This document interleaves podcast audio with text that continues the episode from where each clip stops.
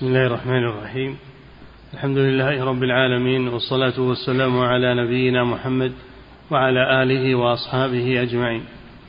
أما بعد قال المؤلف رحمه الله تعالى ولقد جرد السلف الصالح التوحيد وحموا جنابه حتى كان أحدهم إذا سلم على النبي صلى الله عليه وسلم ثم أراد الدعاء استقبل القبلة وجعل ظهره إلى جدار القبر ثم دعا.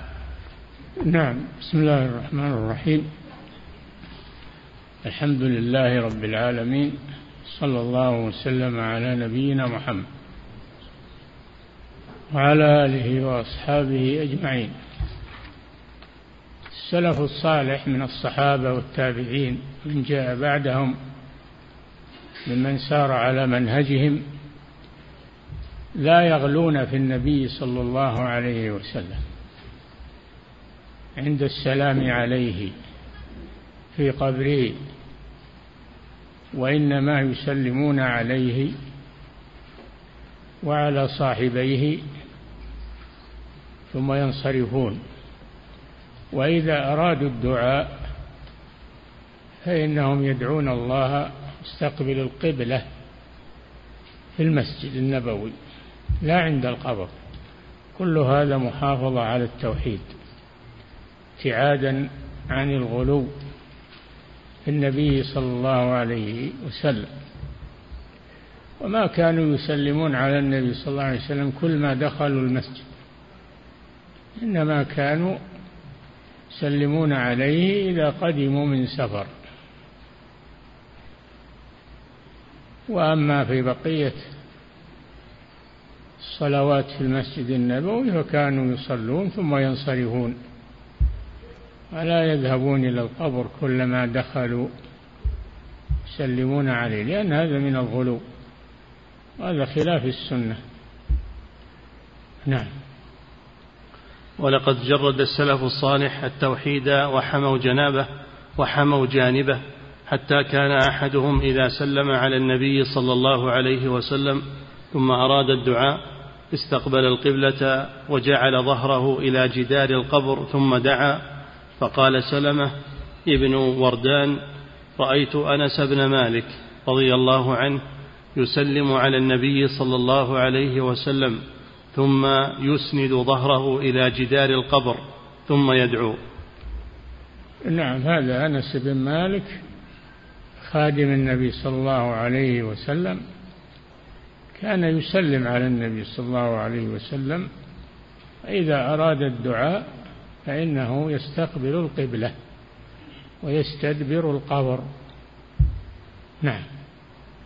ونص على ذلك الأئمة الأربعة أنه يستقبل القبلة وقت الدعاء حتى لا يدعو عند القبر فإن الدعاء عبادة. هذا موجود في كتب الفقه. في كتب المذاهب الأربعة الحنفية والمالكية والشافعية والحنابلة أنهم ما كانوا يدعون عند القبر استقبل القبر وإنما إذا أراد أحدهم الدعاء فإنه يتوجه إلى القبلة ويستدبر القبر لأن قبلة الدعاء هي الكعبة. وليست وليس غير الكعبة نعم. ونص على ذلك الأئمة الأربعة أنه يستقبل القبلة وقت الدعاء حتى لا يدعو عند القبر فإن الدعاء عبادة وفي الترمذي وغيره. والعبادة مبناها على الاتباع. الدعاء عبادة بل هو أعظم أنواع العبادة. والعبادة مبناها على الاتباع. وما كانوا يأتون إلى القبر ويدعون مستقبل القبر. نعم. فإن الدعاء عبادة وفي الترمذي وغيره مرفوعا الدعاء هو العبادة. الدعاء هو العبادة أي هو أعظم أنواع العبادة. كما قال صلى الله عليه وسلم الحج عرفة أي أعظم أركان الحج الوقوف بعرفة. نعم. فجرد السلف العبادة لله ولم يفعلوا عند القبور منها إلا ما أذن فيه رسول الله صلى الله عليه وسلم. نعم جردوا العبادة لله عز وجل على وفق ما جاء في الكتاب والسنة لأن العبادة توقيفية هي محل اجتهاد توقيفية. على الدليل. وما ورد أن الداعي يستقبل قبر النبي صلى الله عليه وسلم وإنما يستقبله عند السلام فقط. وأما عند الدعاء يستقبل الكعبة فهي قبلة المسلمين في صلاتهم وفي دعائهم. نعم. فجرد السلف العبادة لله ولم يفعلوا عند القبور منها إلا ما أذن فيه رسول الله صلى الله عليه وسلم من السلام على أصحابها والاستغفار لهم والترحم عليهم. هذا ما شرعه الله عند القبور أنها تزار للسلام على أهلها والدعاء لهم بالمغفرة والرحمة ثم ينصرفون. ما كانوا يدعون عند القبر. يرجون بذلك قبول الدعاء. إنما كانوا يدعون في المساجد مستقبل القبلة. نعم. وبالجملة فالميت قد انقطع عمله فهو الميت انقطع عمله. قال صلى الله عليه وسلم إذا مات الإنسان انقطع عمله إلا من ثلاث صدقة جارية وهي الوقف الذي يستمر نفعه أو علم ينتفع به لأن يكون ألف كتبا نافعة ينتفع بها من جاء بعده أو له تلاميذ تتلمذوا عليه والتلاميذ نشروا العلم من بعده فهذا علم ينتفع به. أو ولد صالح يدعو لوالده الميت. خير ما يقدمه الولد لوالده الميت الدعاء له والاستغفار له. نعم. وبالجملة فالميت قد انقطع عمله فهو محتاج إلى من يدعو له ويشفع له. ولهذا هو محتاج إلى من يدعو له ويشفع له عند الله أن يغفر له. فليس الميت بقادر على شيء مرتهن أو بحاجة إلى نفع الحي له بالدعاء والصدقة والحج والعمرة بحاجة إلى ذلك لأن عمله انقطع فالميت يصله بهذه الأمور المشروعة. نعم. أما أن ينعكس الأمر ويصير الحي يذهب إلى الميت التبرك بتربته أو بطلب الحوائج منه فهذا عكس ما شرعه الله. وهذا وسيلة إلى الشرك وإن صرف شيئا للميت من العبادة فهذا شرك أكبر. نعم. الميت قد انقطع عمله فهو محتاج إلى من يدعو له ويشفع له ولهذا شرع في الصلاة عليه من الدعاء. الصلاة على الميت شفاعة.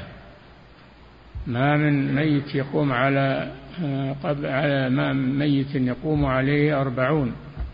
لا يشركون بالله شيئا إلا شفعهم الله فيه.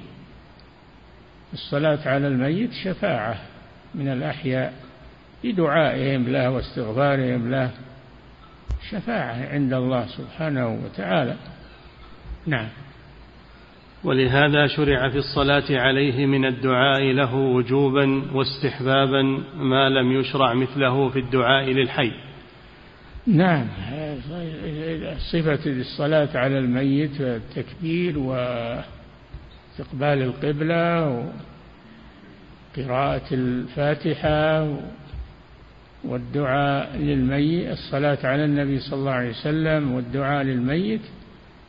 كل هذا لا يكون في سائر الصلوات إنما هذا خاص بالصلاة على الميت. لأن الميت بحاجة إلى من يدعو له ويصلي على جنازته ويشفع له عند الله. نعم.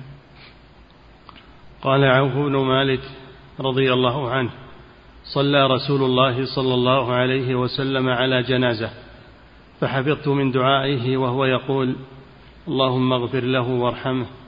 وعافه واعف عنه وأكرم نزله ووسع مدخله واغسله بالماء والثلج والبرد ونقه من الخطايا كما نقيت الثوب الأبيض من الدنس وأبدله دارا خيرا من داره وأهلا خيرا من أهله وزوجا خيرا من زوجه وأدخله الجنة وأعذه من عذاب القبر أو من عذاب النار حتى تمنيت أن أكون أنا الميت. لدعاء رسول الله صلى الله عليه وسلم على ذلك الميت رواه مسلم. هذا عوف بن مالك رضي الله عنه يروي عن النبي صلى الله عليه وسلم ما يقوله في صلاته على الميت. إنه يقول اللهم اغفر له وارحمه وعافه واعف عنه. وهذا بعد هذا بعد بعد بعد التكبيرة الثالثة. بعد التكبيرة الثالثة أولا يكبر تكبيرة الإحرام ثم يقرأ بعدها الفاتحة ثم يكبر يصلي على النبي صلى الله عليه وسلم الصلاة الإبراهيمية ثم يكبر الثالثة فيدعو للميت ثم يكبر الرابعة ويسلم عن يمينه. هذه صفة الصلاة على الجنازة وهي شفاعة للميت. عند الله سبحانه يقومون ويشفعون لأخيهم عند الله بالصلاة عليه والدعاء له. حتى تمنى عوف بن مالك رضي الله عنه أن يكون هو الميت الذي دعا له الرسول صلى الله عليه وسلم بهذه الدعوات العظيمة. نعم. وقال أبو هريرة رضي الله عنه سمعت رسول الله صلى الله عليه وسلم يقول في صلاته على الجنازة اللهم أنت ربها وأنت خلقتها وأنت هديتها للإسلام وأنت قبضت روحها وأنت أعلم بسرها وعلانيتها جئنا شفعاء فاغفر له. رواه الإمام أحمد. وهذا نوع آخر من دعاء الصلاة من الدعاء في الصلاة على الميت. فأي الدعاءين قال فقد أتى بالمشروع.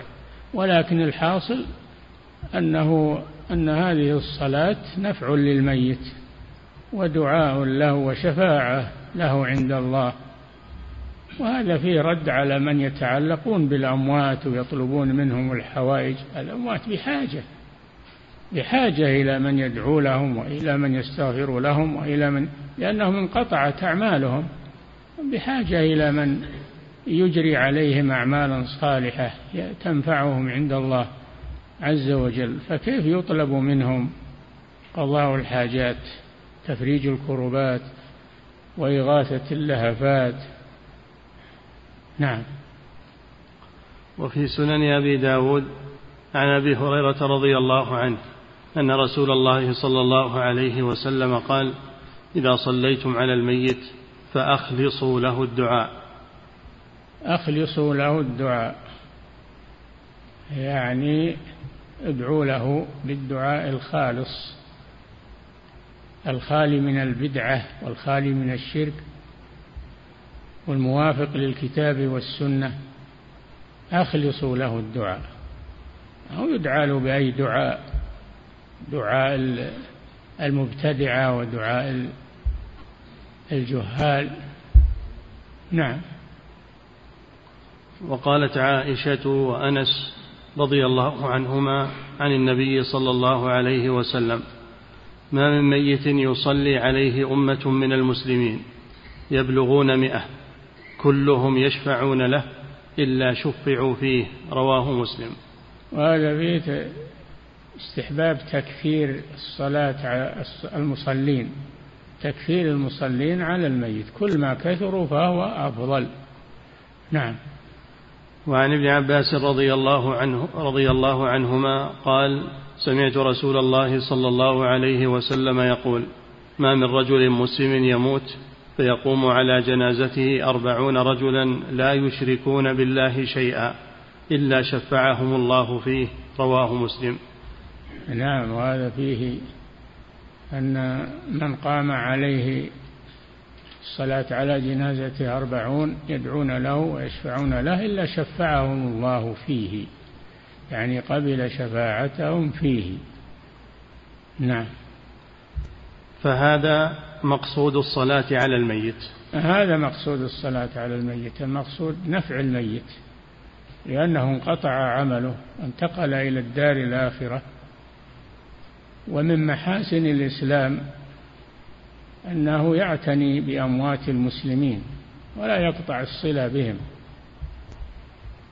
بل يشرع الصلاة عليهم والقيام على قبورهم بعد الدفن والاستغفار لهم.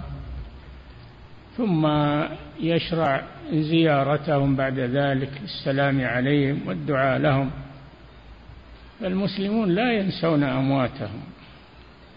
وهذا من محاسن الإسلام. نعم. فهذا مقصود الصلاة على الميت وهو الدعاء له والاستغفار والشفاعة فيه. ومعلوم أنه في قبره أشد حاجة منه على نعشه فإنه حينئذ معرض للسؤال وغيره. نعم هو في قبره إذا دفن وسد عليه اللحد وأهيل عليه التراب هو أحوج ما يكون أحوج من كونه على النعش قبل الدفن لأنه واجه آه، الملكين. يأتيه ملكان في قبره بعد الدفن فيقعدانه ترد روحه في جسده ويسألان عن ثلاث مسائل من ربك وما دينك ومن نبيك. فإن أجاب بإجابات صحيحة نجا ووسع عليه قبره وفتح له باب إلى الجنة. وإن لم يوفق في الجواب إن كان يعيش على على الشك وعلى النفاق قبل موته فإنه ينغلق عليه الجواب ويقول ها ها لا أدري. كل ما سئل يقول ها ها لا أدري. ينغلق عليه الجواب.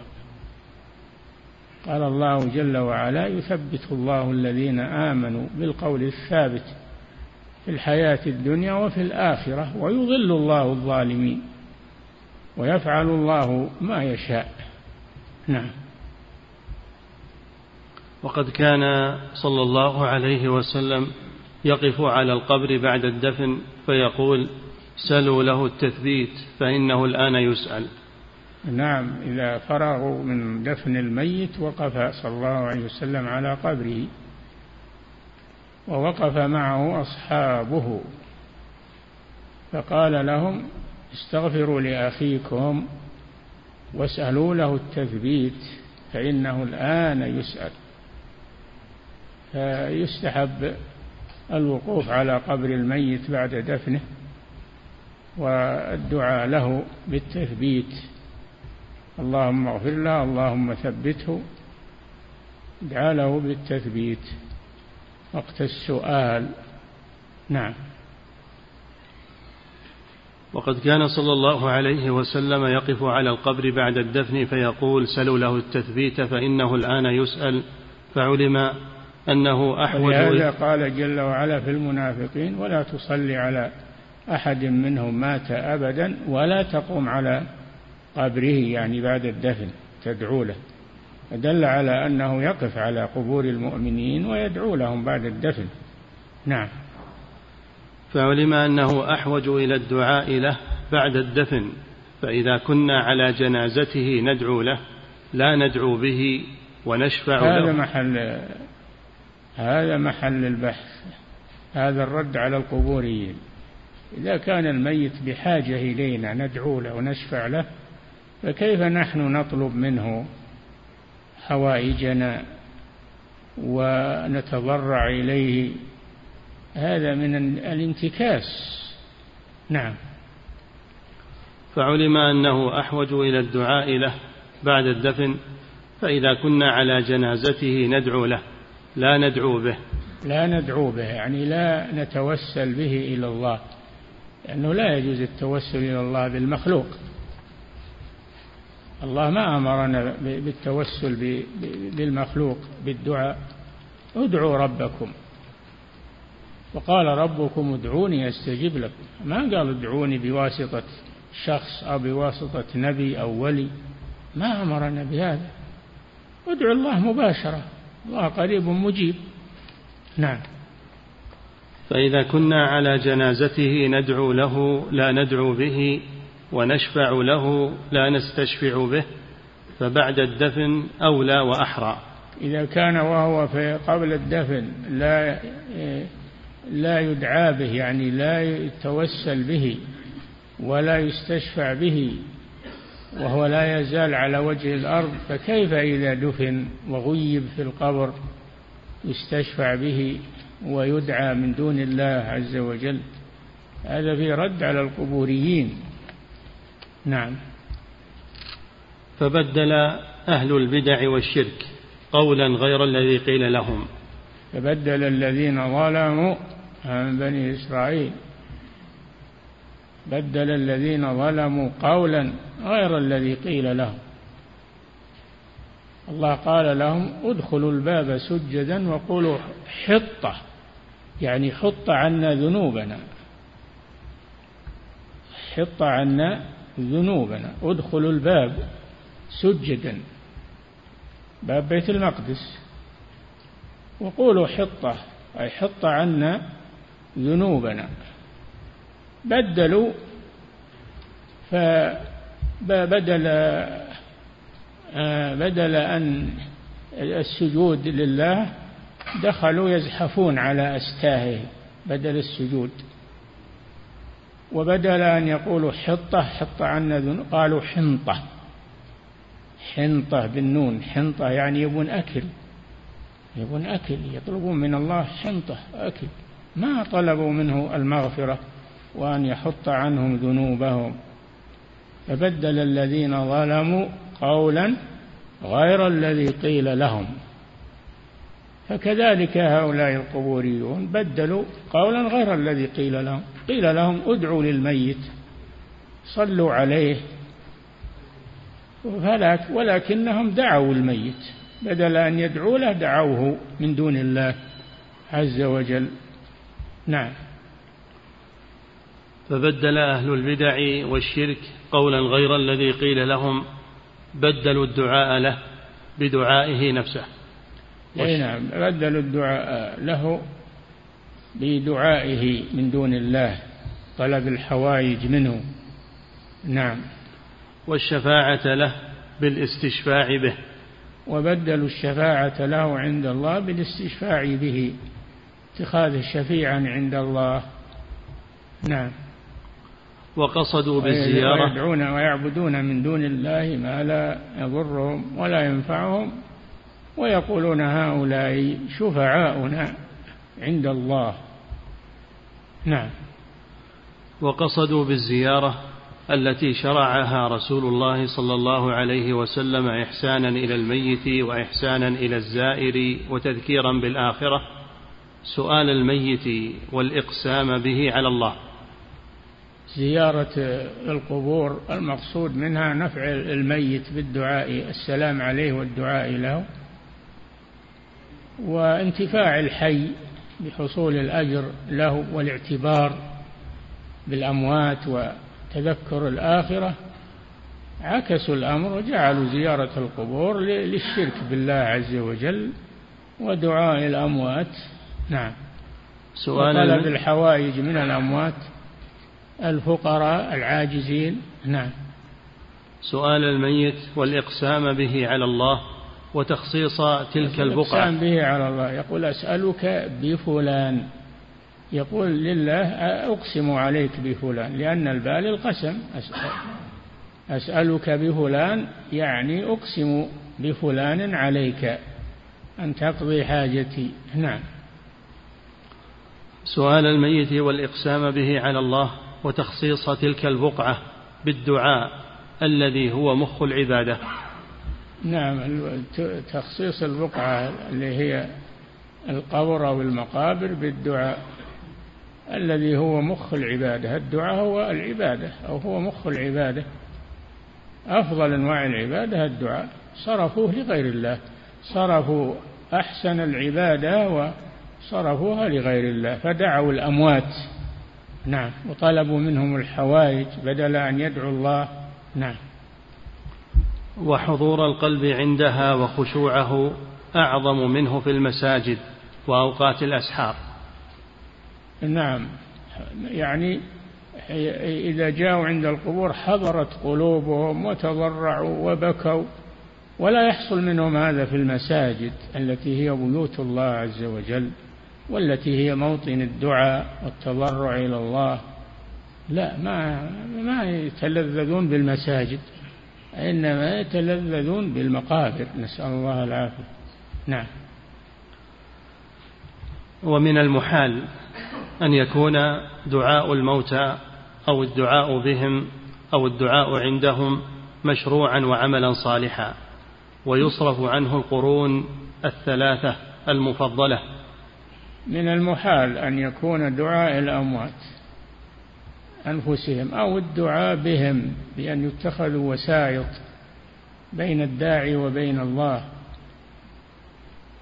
أو يعني أن أن الدعاء عندهم أفضل من الدعاء في المساجد. كل هذا من التغيير المنكر والعياذ بالله نحو المقابر والغلو فيها. نعم. ومن المحال أن يكون دعاء الموتى أو الدعاء بهم أو الدعاء عندهم مشروع. أو الدعاء عندهم. يدعو الله لكن عند القبر. يظن أن الدعاء عند القبر أنه أقرب للإجابة. وهذا كذب على الله سبحانه وتعالى. والله ما جعل القبور يدعى عندها إلا الدعاء للميت فقط. نعم. ومن المحال أن يكون دعاء الموتى أو الدعاء بهم أو الدعاء عندهم مشروعا وعملا صالحا ويصرف عنه القرون الثلاثة المفضلة قرون الثلاثة المفضلة التي هي أفضل الأمة. قرن الصحابة ثم قرن التابعين ثم قرن أتباع التابعين. هذه الثلاثة أو القرون الأربعة. لأن الراوي يقول لا أدري ذكر بعد قرنه قرنين أو ثلاثة. القرون المفضلة قيل ثلاثة قرون وقيل أربعة قرون. هذه القرون المفضلة. كيف تصرف القرون المفضلة عن هذا الذي يحصل عند القبور من الغلو والاستنجاد بالأموات ويوفق له هؤلاء الخلف المبتدعة؟ القدوة هم السلف وليس القدوة هم الخلف الضلال المبتدعة نعم. ويصرف عنه القرون الثلاثة المفضلة بنص رسول الله صلى الله عليه وسلم. حيث قال خيركم قرني ثم الذين يلونهم ثم الذين يلونهم. قال الراوي لا أدري ذكر بعد قرن قرنين أو ثلاثة. القرون المفضلة قيل ثلاثة وقيل أربعة. نعم. ويصرف عنه القرون الثلاثة المفضلة بنص رسول الله صلى الله عليه وسلم ثم يرزقه الخلوف الذين يقولون ما لا يفعلون ويفعلون ما لا يؤمرون. الخلوف جمع خلف جمع خلف. فخلف من بعدهم خلف خلف. ما قال خلف؟ قال خلف أضاعوا الصلاة واتبعوا الشهوات. أما الخلف فهم محمودون. الخلف الذين على الحق محمودون. أما الخلف فهذا مذموم. خلف من بعدهم خلف. أضاعوا الصلاة واتبعوا الشهوات. نعم. ثم يرزقه الخلوف الذين يقولون ما لا يفعلون ويفعلون ما لا يؤمرون. نعم. فهذه يقولون ما لا يفعلون. آه، يعني يمدحون دعاء الله والاستغفار لكنهم ما يفعلون هذا. يقولون ويفعلون ما لا يؤمرون. يدعون الأموات ويتوسلون بهم. هذا لم يأمر الله به ولا رسوله. نعم. فهذه سنة رسول الله صلى الله عليه وسلم في أهل القبور بضعا وعشرين سنة. حتى هذه؟ فهذه سنة رسول الله صلى الله عليه وسلم في أهل القبور بضعا وعشرين سنة حتى توفاه الله. وهذه سنة خلفائه الراشدين. وهذه طريقة جميع الصحابة والتابعين لهم بإحسان. هل يمكن بشرا على وجه الأرض أن يأتي عن أحد منهم بنقل صحيح أو حسن أو ضعيف أو منقطع أنهم كانوا إذا كان لهم حاجة قصدوا القبور فدعوا عندها وتمس أبدا ما في نقل لا صحيح ولا حتى ضعيف ولا منقطع السند ما فيه نقل ما فيه نقل أنهم كانوا يذهبون إلى القبور إذا احتاجوا للدعاء ما فيه دليل على هذا نعم. هل يمكن بشرا على وجه الأرض أن يأتي عن أحد منهم بنقل صحيح أو حسن أو ضعيف أو منقطع؟ أنهم كانوا إذا كان لهم حاجة قصدوا القبور فدعوا عندها وتمسحوا بها. كما يفعله القبوريون. نعم. فضلا عن أن يصلوا عندها أو يسألوا الله بأصحابها أو يسألوهم حوائجهم. فليوقفون على أثر واحد أو حرف واحد في ذلك. يوقفون هذا تحد من الشيخ لهؤلاء. يقول إن كان عندهم علم يوقفون عليه. علم صحيح في هذا ما عندهم شيء. نعم. فليوقفون على أثر واحد أو حرف واحد في ذلك بلى يمكنهم أن يأتوا عن الخلوف التي خلفت بعدهم بكثير من ذلك. نعم يمكن أن يأتوا عن الخلوف والمبتدعة بأشياء يستدلون بها وهي باطلة وليست دليلا. أما السلف الصالح فلا يمكنهم أن يأتوا بحرف واحد عنهم في هذا الموضوع. نعم. فلا يمكنهم أن يأتوا عن الخلوف التي خلفت بعدهم بكثير من ذلك وكلما تأخر الزمان وطال العهد كان ذلك أكثر. نعم كلما تأخر الزمان يفشو الجهل ويكثر الضلال والفتن نسأل الله العافية. ويقل العلم إلا أنها لا تزال طائفة كما أخبر النبي صلى الله عليه وسلم. لا تزال طائفة على الحق. ظاهرين لا يضرهم من خذلهم ولا من خالفهم. نعم. وكلما تأخر الزمان وطال العهد كان ذلك أكثر كان ذلك أكثر حتى لقد وجد في ذلك عدة مصنفات ليس فيها عن رسول الله صلى الله عليه وسلم ولا عن خلفائه الراشدين ولا عن أصحابه حرف واحد من ذلك. وجد عند الخلوف مصنفات في التعلق بالقبور والأضرحة ودعاء الأموات مصنفات صنفوها. ليس فيها حديث عن رسول الله صلى الله عليه وسلم. وقبل ذلك ليس فيها آية قرآنية تدل على ما يقولون. كلها قال فلان وقال على النقل عن أمثالهم من المبتدعة والضلال ما فيها عن رسول الله ولا عن آه، أصحابه. نعم. حتى لقد وجد في ذلك عدة مصنفات ليس فيها عن رسول الله صلى الله عليه وسلم ولا عن خلفائه الراشدين ولا عن أصحابه حرف واحد من ذلك بلى فيها من خلاف ذلك كثير كما قدمناه فيها مما يخالف السلف الصالح الكثير كلها مخالفة. نعم.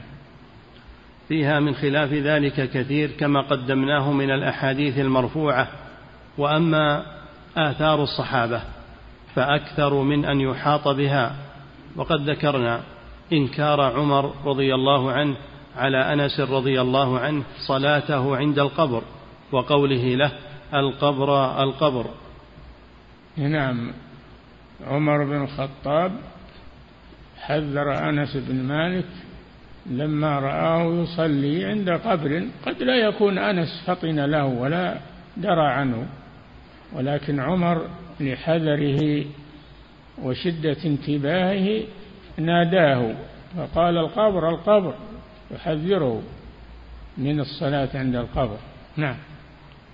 وقد ذكر محمد بن إسحاق في مغازيه من زيادات يونس ابن بكير عن أبي خلدة خالد بن دينار قال حدثنا أبو العالية قال لما فتحنا تستر. وجدنا تستر في بلاد تستر في بلاد المشرق. نعم. لما فتحنا تستر وجدنا في بيت مال الهرمزان. سريرا عليه رجل ميت. الهرمزان هو ملك الفرس. نعم. وجدنا في بيت مال الهرمزان سريرا عليه رجل ميت عند رأسه مصحف له. فأخذنا المصحف. فحملناه إلى عمر بن الخطاب رضي الله عنه فدعا له كعبا فنسخه بالعربية. نعم. فأنا أول رجل من العرب قرأ. كعب يعني كعب الأحبار لأنه من أحبار اليهود.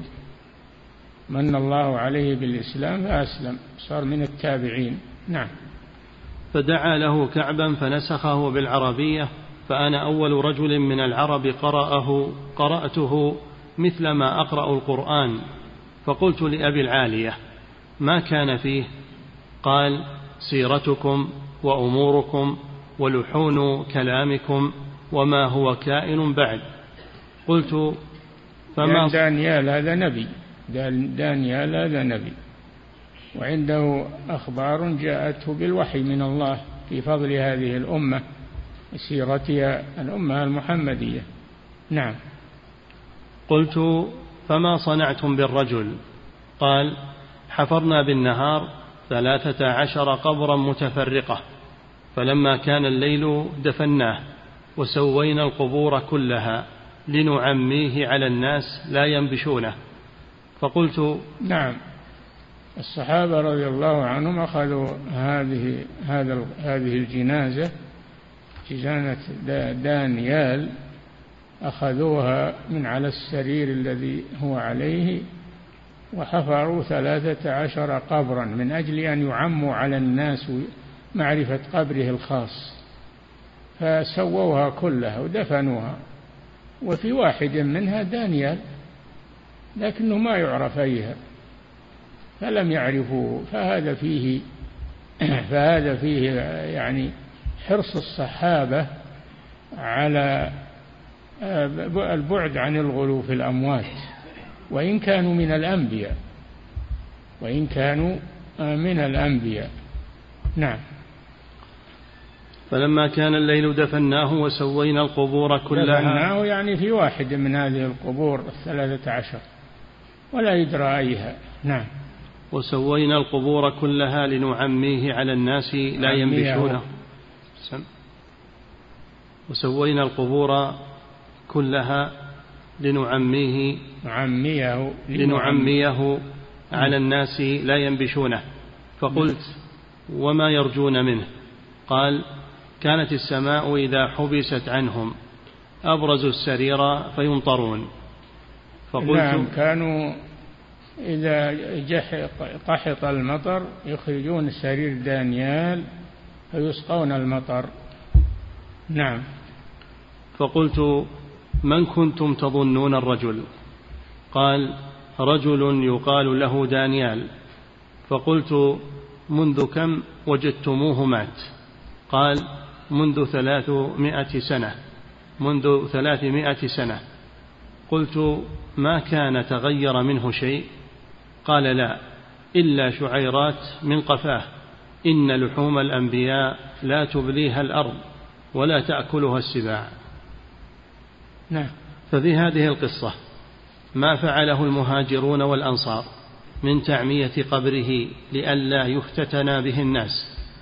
ولم نعم. يبرز في فعل المهاجرين والأنصار بدانيال وأنهم عموا قبره على الناس لا يعرفونه قطعا لوسيلة الشرك. نعم. ففي هذه القصة ما فعله المهاجرون والأنصار من تعمية قبره لئلا يفتتن به الناس ولم يبرزوه للدعاء عنده والتبرك به ولو ظفر به المتأخرون لجالدوا عليه بالسيوف ولعبدوه من دون الله. نعم عموا قبره ما يدرى في أي القبور دفن من أجل ألا يعبد من دون الله. هذا ما عليه السلف الصالح من المحافظة على التوحيد وقطع وسائل الشرك حتى مع الأنبياء فكيف بغيرهم؟ نعم. ولو ظفر به المتأخرون لجالدوا عليه بالسيوف ولعبدوه من دون الله فهم قد اتخذوا من القبور أوثانا من لا يداني هذا ولا يقاربه. نعم. أخذوا أخذوا من القبور أوثانا لمن لا يداني دانيال في الفضل ولا قريبا منه وعبدوه من دون الله. بزعمهم أنه رجل صالح وأنه يشفع لهم عند الله. هكذا زين لهم شياطين الإنس والجن. نعم. فهم قد اتخذوا من القبور أوثانا من لا يداني هذا ولا يقاربه وأقاموا لها سدنة وجعلوها معابد أعظم من المساجد. هذا موجود الآن في كثير من البلاد إلا هذه البلاد حماها الله سبحانه بدعوة الشيخ محمد بن عبد الوهاب المجدد رحمه الله وإلا كان فيها في الأول كان فيها مثل ما في البلاد الأخرى ولكن الشيخ رحمه الله مع سلطة آل سعود لما بايعوه أزالوا هذه المعالم الشركية ولا تزال هذه البلاد طاهرة ولله الحمد. ونسأل الله أن تستمر على هذا ونسأل الله أن يصلح أحوال المسلمين في كل مكان. نعم. فلو يجعلون على القبور أضرحة ويجعلون لها سدنة مثل سدنة الكعبة ويجعلون لها أوقافا تصرف عليها. نعم. فلو كان فلو كان الدعاء عند القبور والصلاة عندها والتبرك بها فضيلة أو سنة أو مباحا لنصب المهاجرون والأنصار هذا القبر علما لذلك. لو كان لو كان الصلاة عند القبور أو التوسل بها أو طلب الشفاعة منها مشروعا لا لا نصبوا المهاجرون والأنصار هذا الرجل اللي هو دانيال نصبوه لهم يستشفعون به ويدعونه ويطلبون منه حوائجهم. نعم. فلو كان الدعاء عند القبور والصلاة عندها والتبرك بها فضيلة أو سنة أو مباحا لنصب المهاجرون والأنصار هذا القبر علما لذلك ودعوا عنده وسنوا ذلك لمن بعدهم ولكن كانوا أعلم بالله ورسوله ودينه من الخلوف التي خلفت بعدهم. ولذلك أخفوا قبر دانيال. حفروا ثلاثة عشر قبرا ودفنوه في واحد منها حتى لا يعرف أي القبور من أجل الحفاظ على التوحيد. والعقيدة الصحيحة نعم. وكذلك التابعون لهم بإحسان راحوا على هذا السبيل. وقد نعم التابعون لهم بإحسان من التابعون هم الجيل الذي جاء بعد الصحابة. هؤلاء هم التابعون. ومن بعد التابعين يقال لهم أتباع التابعين. نعم. وكذلك التابعون لهم بإحسان راحوا على هذا السبيل وقد كان عندهم من قبور أصحاب رسول الله صلى الله عليه وسلم بالأمصار عدد كثير وهم متوافرون فما منهم من استغاث عند قبر صاحب ولا دعاه ولا دعا به ولا دعا عنده ولا استسقى به ولا استنصر به. ومن المعلوم نعم الصحابة الصحابة بعد وفاة الرسول صلى الله عليه وسلم انتشروا في البلاد. انتشروا في البلاد مجاهدين في سبيل الله ومعلمين ودعاة إلى الله وتوفوا في أماكن متفرقة من البلاد الإسلامية ودفنوا في مواطن موتهم ولا حصل غلو في قبورهم وهم صحابة رسول الله صلى الله عليه وسلم المهاجرين والأنصار. ما حصل هذا عند قبورهم. نعم. ومن المعلوم أن مثل هذا مما تتوفر الهمم والدواعي على نقله بل على نقل ما هو دونه. نعم لو كان التوسل بالقبور وطلب الحوائج منها مشروعا لتوفرت الدواعي على نقل هذا عن الصحابة والتابعين. في حين أنه ما نقل عنهم ولا حرف واحد في هذا. نعم فدل على أنه غير مشروع. نعم. وحينئذ فلا يخلو إما أن يكون الدعاء عندها والدعاء بأربابها أفضل منه في غير تلك البقعة أو لا يكون. نعم. فإن كان أفضل فكيف خفي علما وعملا على الصحابة والتابعين وتابعيهم؟ لو كان الدعاء عند القبور أفضل من الدعاء في مكان آخر لكان الصحابة والتابعون والقرون المفضلة أعلم بهذا وأعرف به.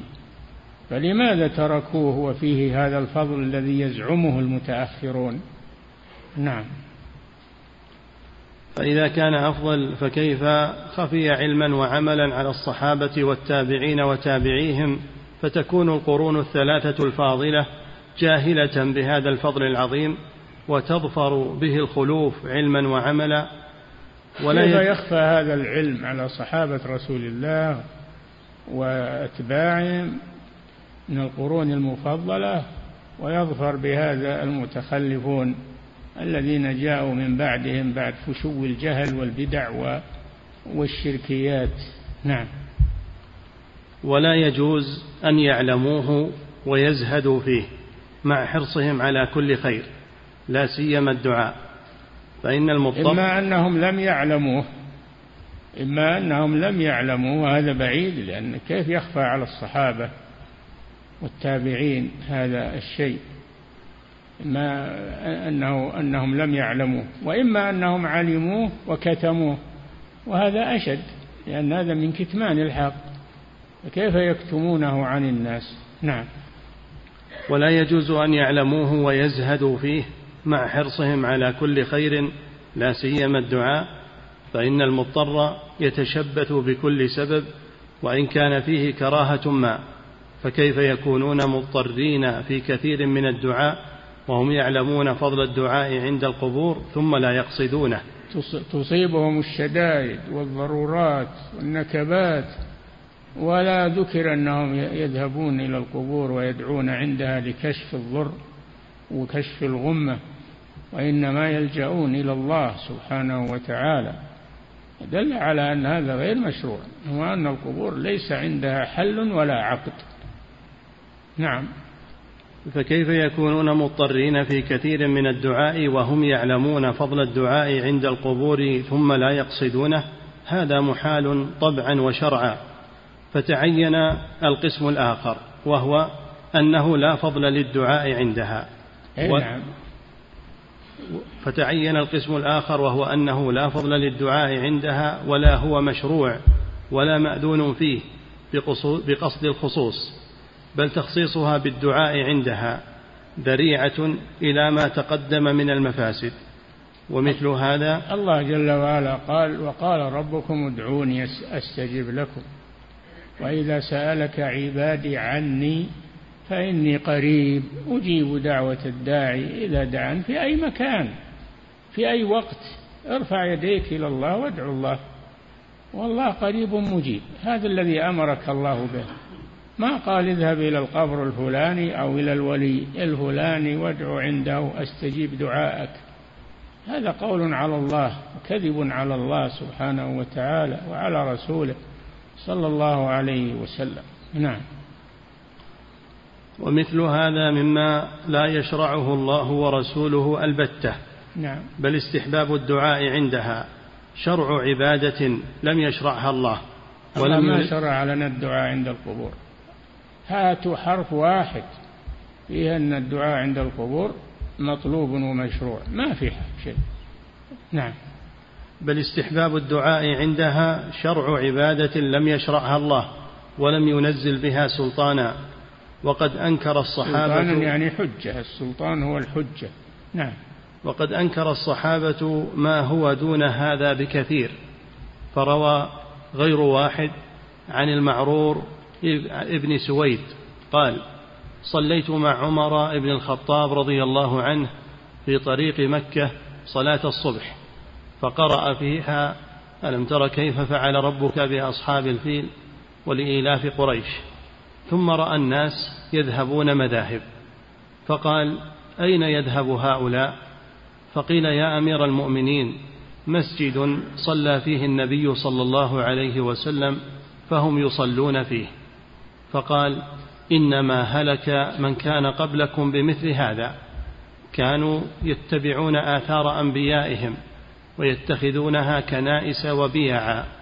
فمن أدركته الصلاة منكم في هذه المساجد فليصل ومن لا فليمضي ولا يتعمدها. نعم الصحابة الرسول صلى الله عليه وسلم كان في أسفاره يصلي إذا حضرته الصلاة. صلى في أمكنة كثيرة.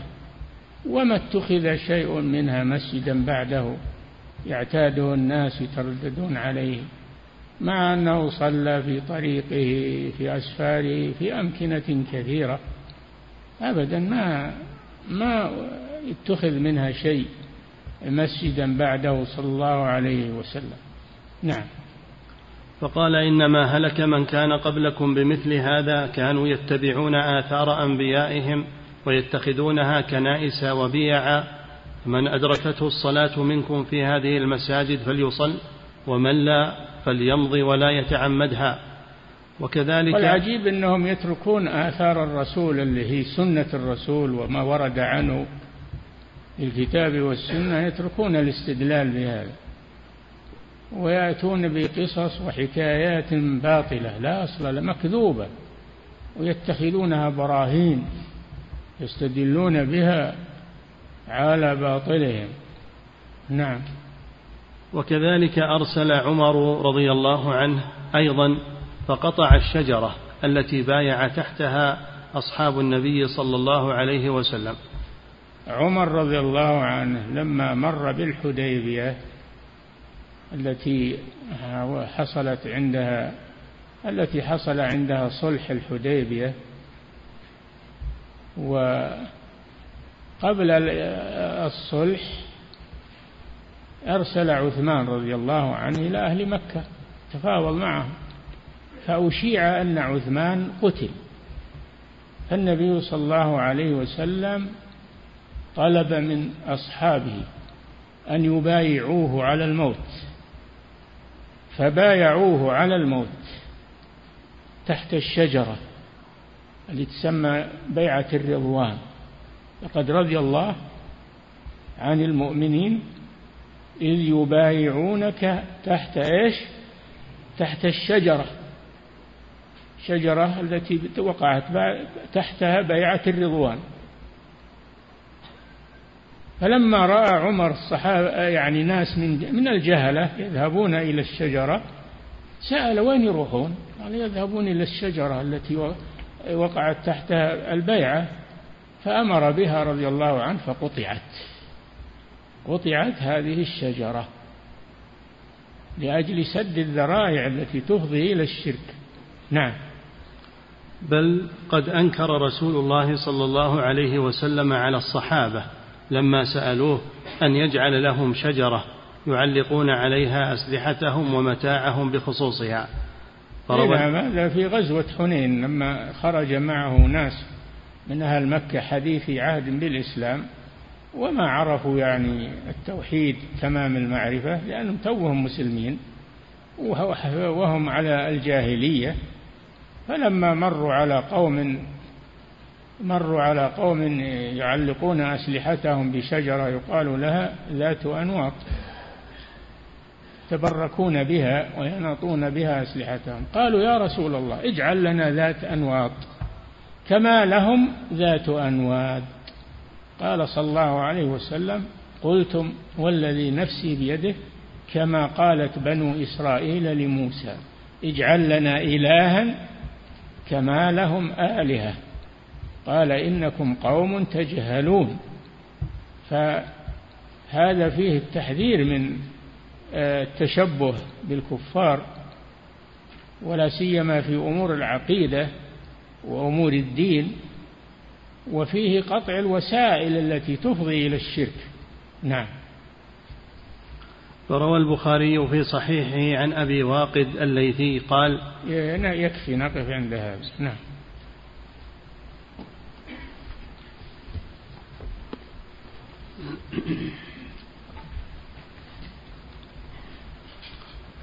فضيلة الشيخ وفقكم الله.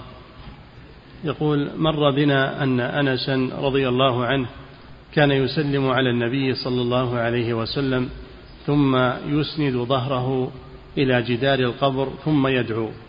هل هناك دعاء معين مشروع بعد التسليم على رسول الله صلى الله عليه وسلم؟ لا ليس هناك دعاء معين. إذا سلمت على الرسول صلى الله عليه وسلم وأردت أن تدعو فانصرف عن القبر واستقبل القبلة وادعو بما شئت. نعم.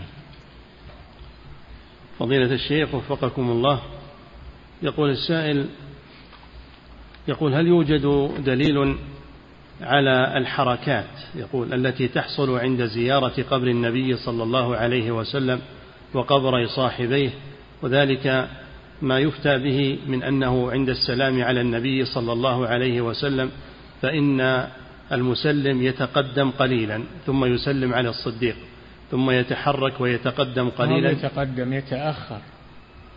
يسلم على الرسول أولا ثم يتأخر قليلا ويسلم على أبي بكر ثم يتأخر قليلا نحو المشرق يسلم على عمر رضي الله عن الجميع. نعم. فضيلة الشيخ وفقكم الله. يقول السائل هل يشرع الدعاء للميت عند القبر؟ إذا زرته إذا زرته وسلمت عليه فادعو له. نعم.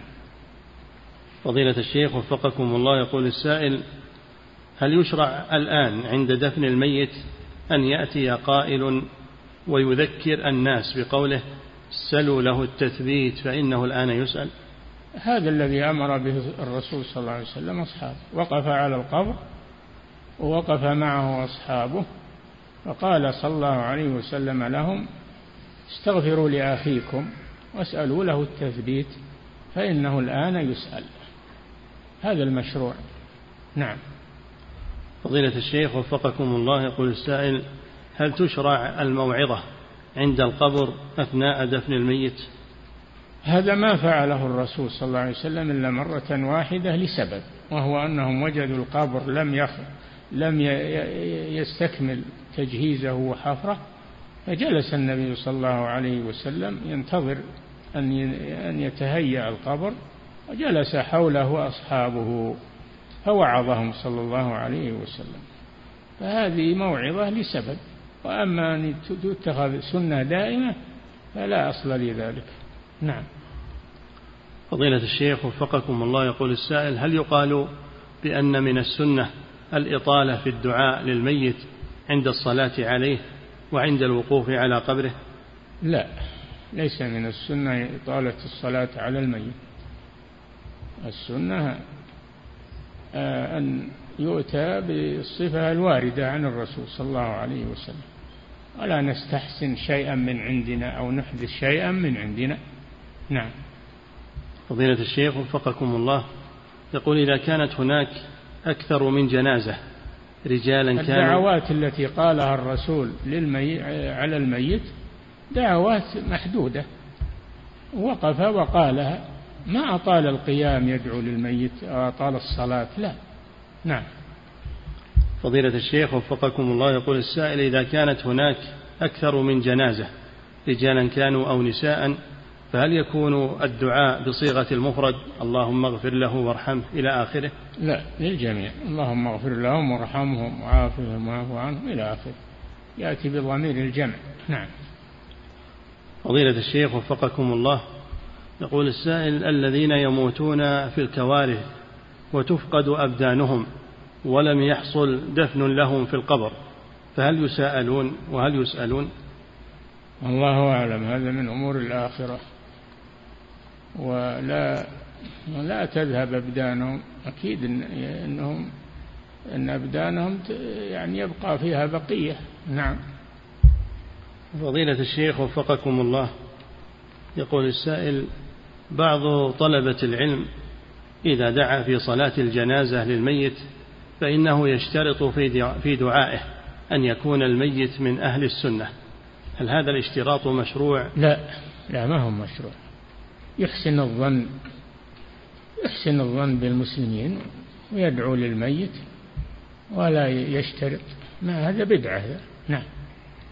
فضيلة الشيخ وفقكم الله يقول السائل أشكل علي حديث الرسول صلى الله عليه وسلم من مات فقام على جنازته أربعون من الموحدين يشفعون له إلا شفعهم الله فيه.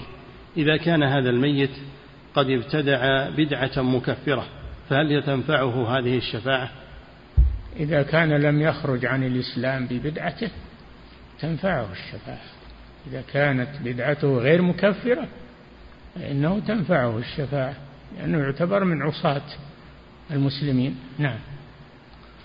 فضيلة الشيخ وفقكم الله تكثير المصلين على جنازة الميت هل يقال بأنه يسن إبلاغ الناس ودعوتهم للصلاة على فلان هنا نعم. النبي صلى الله عليه وسلم نعى النجاشي لما مات يعني أخبر أصحابه بموته من أجل أن يصلوا عليه ويدعوا له فإخبار الناس بموت فلان من أجل أن يدعوا له وأن يحضروا الصلاة عليه. نعم. فضيلة الشيخ وفقكم الله هذا سائل من خارج هذه البلاد يقول في بلدنا بعد الدفن يعمل الإمام حلقة في المقبرة ثم يبدأ بالدعاء مع الناس جماعة. ها؟ يقول في بلدنا بعد دفن الميت يعمل الإمام حلقة في المقبرة ويبدأ بالدعاء مع الناس جماعة. هذه بدعة. هذه بدعة. ما في تحلق ولا في إنما يدعى للميت على قبره حين يدفن يقام على قبره ويدعى له يسأل الله له التثبيت ثم ينصرفون. نعم. فضيلة الشيخ وفقكم الله هذا سائل من خارج هذه البلاد يقول شخص بنى جامعا وأوصى أسرته. أن يكون قبره في الجامع إذا مات؟ لا. لا ينفذون هذه الوصية. يدفن مع مع المسلمين في مقابر المسلمين ويبعد عن المسجد. نعم. فضيلة الشيخ وفقكم الله. هذه وصية باطلة. نعم. فضيلة الشيخ وفقكم الله. يقول هناك اعتقادات تفيد أن شهر صفر لا يجوز فيه الزواج ولا الختان. هذا من عقائد الجاهلية. شهر صفر كغيره من الشهور. ليس فيه خاصية في أنه شهر نحس وأنه يحصل فيه شرور وأنه هذا كله من الكذب ولا أصل له. نعم. النبي صلى الله عليه وسلم قال آه لا طيرة ولا هامة ولا صفر. يعني ولا تشاؤم بشهر صفر. نعم.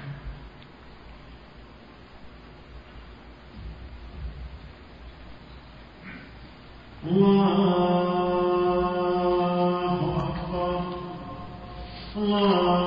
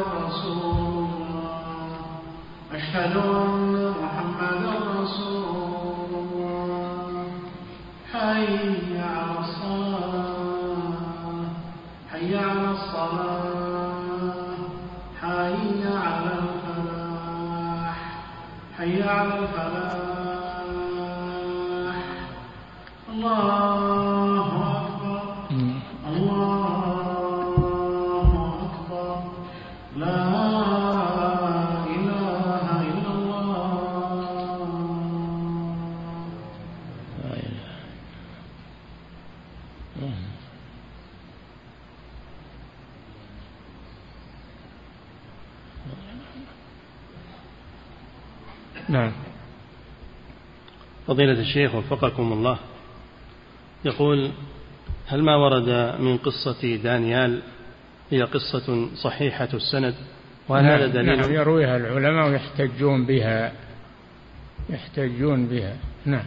ثم يقول حفظك الله وهل هذا دليل أن دانيال كان بين عيسى وبين رسول الله صلى الله عليه وسلم؟ الله أعلم. زمان ما نعرفه الله أعلم. نعم. فضيلة الشيخ وفقكم الله. يقول في قصة المعرور ابن سويد مع عمر بن الخطاب رضي الله عنه في طريق مكة ورد أنه صلى بهم الصبح عمر وقرأ بقصار المفصل. يقول هل هذا دليل على أنه يشرع هذا الأمر؟ أي نعم أنه ي- يخفف على المسافرين ويقرأ بقصار السور تخفيف على المسافرين. نعم. فضيلة الشيخ وفقكم الله الدعاء للميت عند القبر هل يشرع إذا ذهب إليه ودعا له أن يرفع يديه عند الدعاء؟ نعم لا بأس بذلك. نعم. فضيلة الشيخ وفقكم الله يقول السائل هل هناك كتاب معين وفقكم الله تنصحون به؟ بالنسبة لوسائل الشرك وبالنسبة لسد الذرائع لهذا الأمر. هل الكتاب اللي معكم هذا إغاثة اللهفان هذا فيه كفاية إن شاء الله. والعلماء ينقلون منه. نعم. فضيلة الشيخ وفقكم الله. يقول ورد في حديث ابن عمر رضي الله عنهما أن رسول الله صلى الله عليه وسلم قال من سأل بالله فأعطوه. ومن استعاذ بالله فأعيذوه إذا قالت المرأة لزوجها أعوذ بالله منك. فهل يجب عليه أن يطلقها كما في قصة النبي صلى الله عليه وسلم؟ إذا قالت أعوذ بالله منك وش يبيبها طلق. نعم. ما, ما هي برغبة هذه. نعم. فضيلة الشيخ وفقكم الله هذا سائل من خارج هذه البلاد يقول وجد عندنا في مدينتنا مقبرة داخل مسجد تسمى هذه المقبرة ضريح السيد البدوي. ويوجد في المقبرة نفسها حجر منقوش عليه خمسة أصابع والكل يدعي أن هذه أصابع رسول الله صلى الله عليه وسلم. ما شاء الله. الرسول رايح لمصر وحط مصابع. هذا كله من الخرافات. والسيد البدوي هذا في طنطا يقولون وعند قبره يعني اجتماعات وذبائح وشرور يجتمعون عند قبر السيد البدوي. ومن هو السيد البدوي؟ هذا من أهل مكة خرج وذهب إلى مصر يقولون أنه دخل المسجد يوم الجمعة قبل الصلاة وبال في المسجد وخرج ولم يصلي الجمعة. قالوا ولم يأته يعني نقمة ولا جاء شيء. هذا دليل على أنه ولي. فغلوا فيه والعياذ بالله. نعم هذه قصة ملخص قصة البدوي. نعم. فضيلة الشيخ وفقكم الله هل يقال بأن المبتدع كافر لأنه قد أحل ما حرم الله؟ وادعى لا البدعة تختلف. منها ما هو كفر كدعاء غير الله والذبح لغير الله ومنها ما هو معصية. تختلف البدعة. نعم. فضيلة الشيخ وفقكم الله. يقول السائل ما حكم نداء الجمادات؟ مثل ما يفعل بعض الشعراء بنداء البحر والليل ومن ذلك الطلب من البحر أن يرفق بمن هو فيه وأن لا يغرقه. هل يعد هذا من الاستغاثة الشركية؟ أنتم تعرفون الشعراء بقصائدهم أنهم يتجاوزون في شعرهم وهم لا يقصدون بذلك ما يعتقده المشركون وإنما هو لتمليح الشعر وتزيينه. نعم. فضيلة الشيخ وفقكم الله يقول السائل أريد أن أدخل في ناد للتدرب على لعبة تسمى الكاراتيه. يقول هذه اللعبة يجب على من يتعلمها من معلمه أن ينحني للمعلم. فقلت إن هذا لا يجوز فقالوا أن تحنو أو أن تحني رأسك فقط. فهل هذا جائز؟ هو حني الرأس هو يكفي لا يجوز هذا. حني الرقبة والرأس إلا لله سبحانه وتعالى. نعم. فضيلة الشيخ وفقكم الله يقول كيف الجمع بين قول رسول الله صلى الله عليه وسلم لا عدوى ولا طيرة وبين قوله إن كان الشؤم في شيء ففي البيت والمرأة والفرس الجواب أجاب العلماء عن هذا أنه لا عدوى ولا طيرة على ما كانت تعتقده الجاهلية أن المرض يعدي بطبعه. وأن التشاؤم بالطيور الطيور تدل على شؤم إذا طارت جهة كذا السوانح والبوارح وغير ذلك. الرسول نفى هذا هذا من اعتقاد الجاهلية. أما أن المرض يعدي فقد قال صلى الله عليه وسلم لا يورد ممرض على مصح. وقال إذا سمعتم بالطاعون في بلد فلا تقدموا عليه ومن كان في البلد فلا يخرج منها. هذا دليل على أنه أن العدوى موجودة لكنها بتقدير الله سبحانه وتعالى وأنها تعالج بالأسباب المباحة. نعم. فضيلة الشيخ وفقكم الله يقول السائل يقوم بعض الناس باستخدام بخور يباع عند العطارين. يقوم بعض الناس باستخدام بخور يباع عند العطارين يسمى النقض. يدعون سمى النقض. النقض. نعم. إيه. يدعون أنه هذا البخور يطرد الشياطين. يقول هل هذا مشروع؟ الشياطين ما يطردهم الدخان بل ربما يتسلطون اللي يطردهم الاستعاذة بالله. وإما ينزغنك من الشيطان نزغ فاستعذ بالله. هذا الذي يطرد الشيطان. ما البخور يمكن أنه يتسلط معه يزيد. نعم.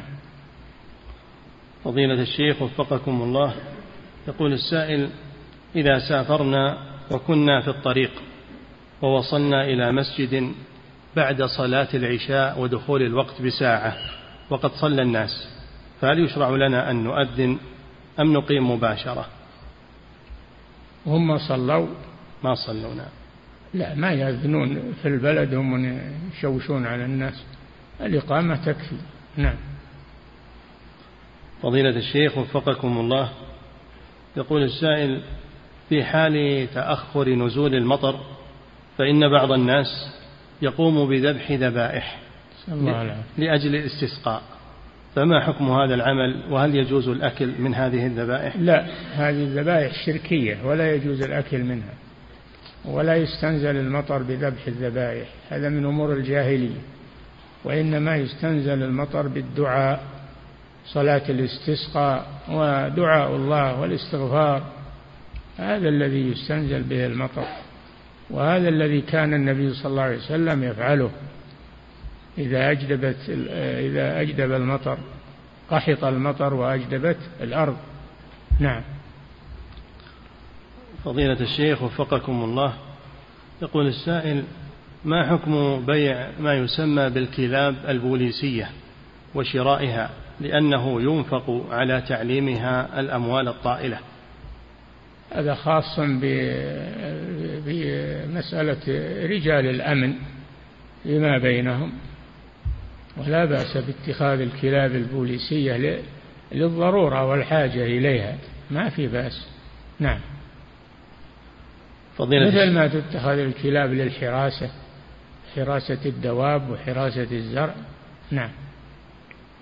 فضيلة الشيخ وفقكم الله يقول السائل لقد أشكل علي وفقكم الله فتوى ذكرتموها بالأمس عن النقاب وقلتم إن المرأة تلبس النقاب إذا كان عادة أهل البلد ذلك. يقول هل إذا كان عادة أهل البلد كشف الوجه أنها تكشف وجهها لا النقاب ساتر للوجه وإنما تبدو العينان فقط مثل البرقع. أنتم ما تفهمون.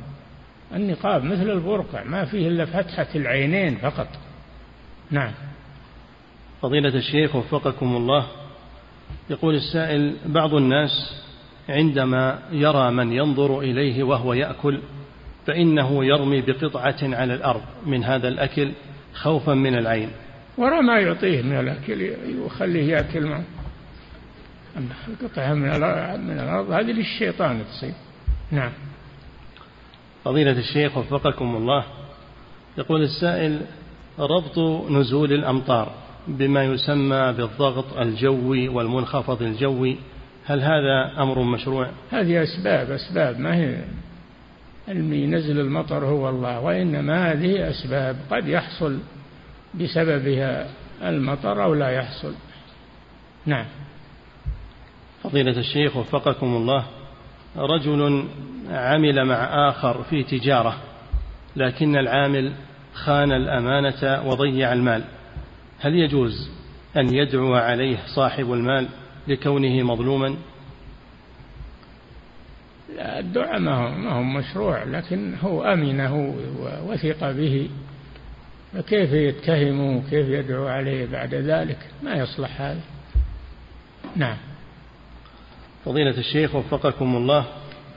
يقول السائل هناك من بعض أصحاب الشركات يقول من يعقد مقارنة أو موازنة بين العمال من المسلمين وبين العمال الكفار فيقول إن العمال الكفار هم من أهل الأمانة وأستطيع أن أثق بهم طلباتهم قليلة أعمالهم ناجحة.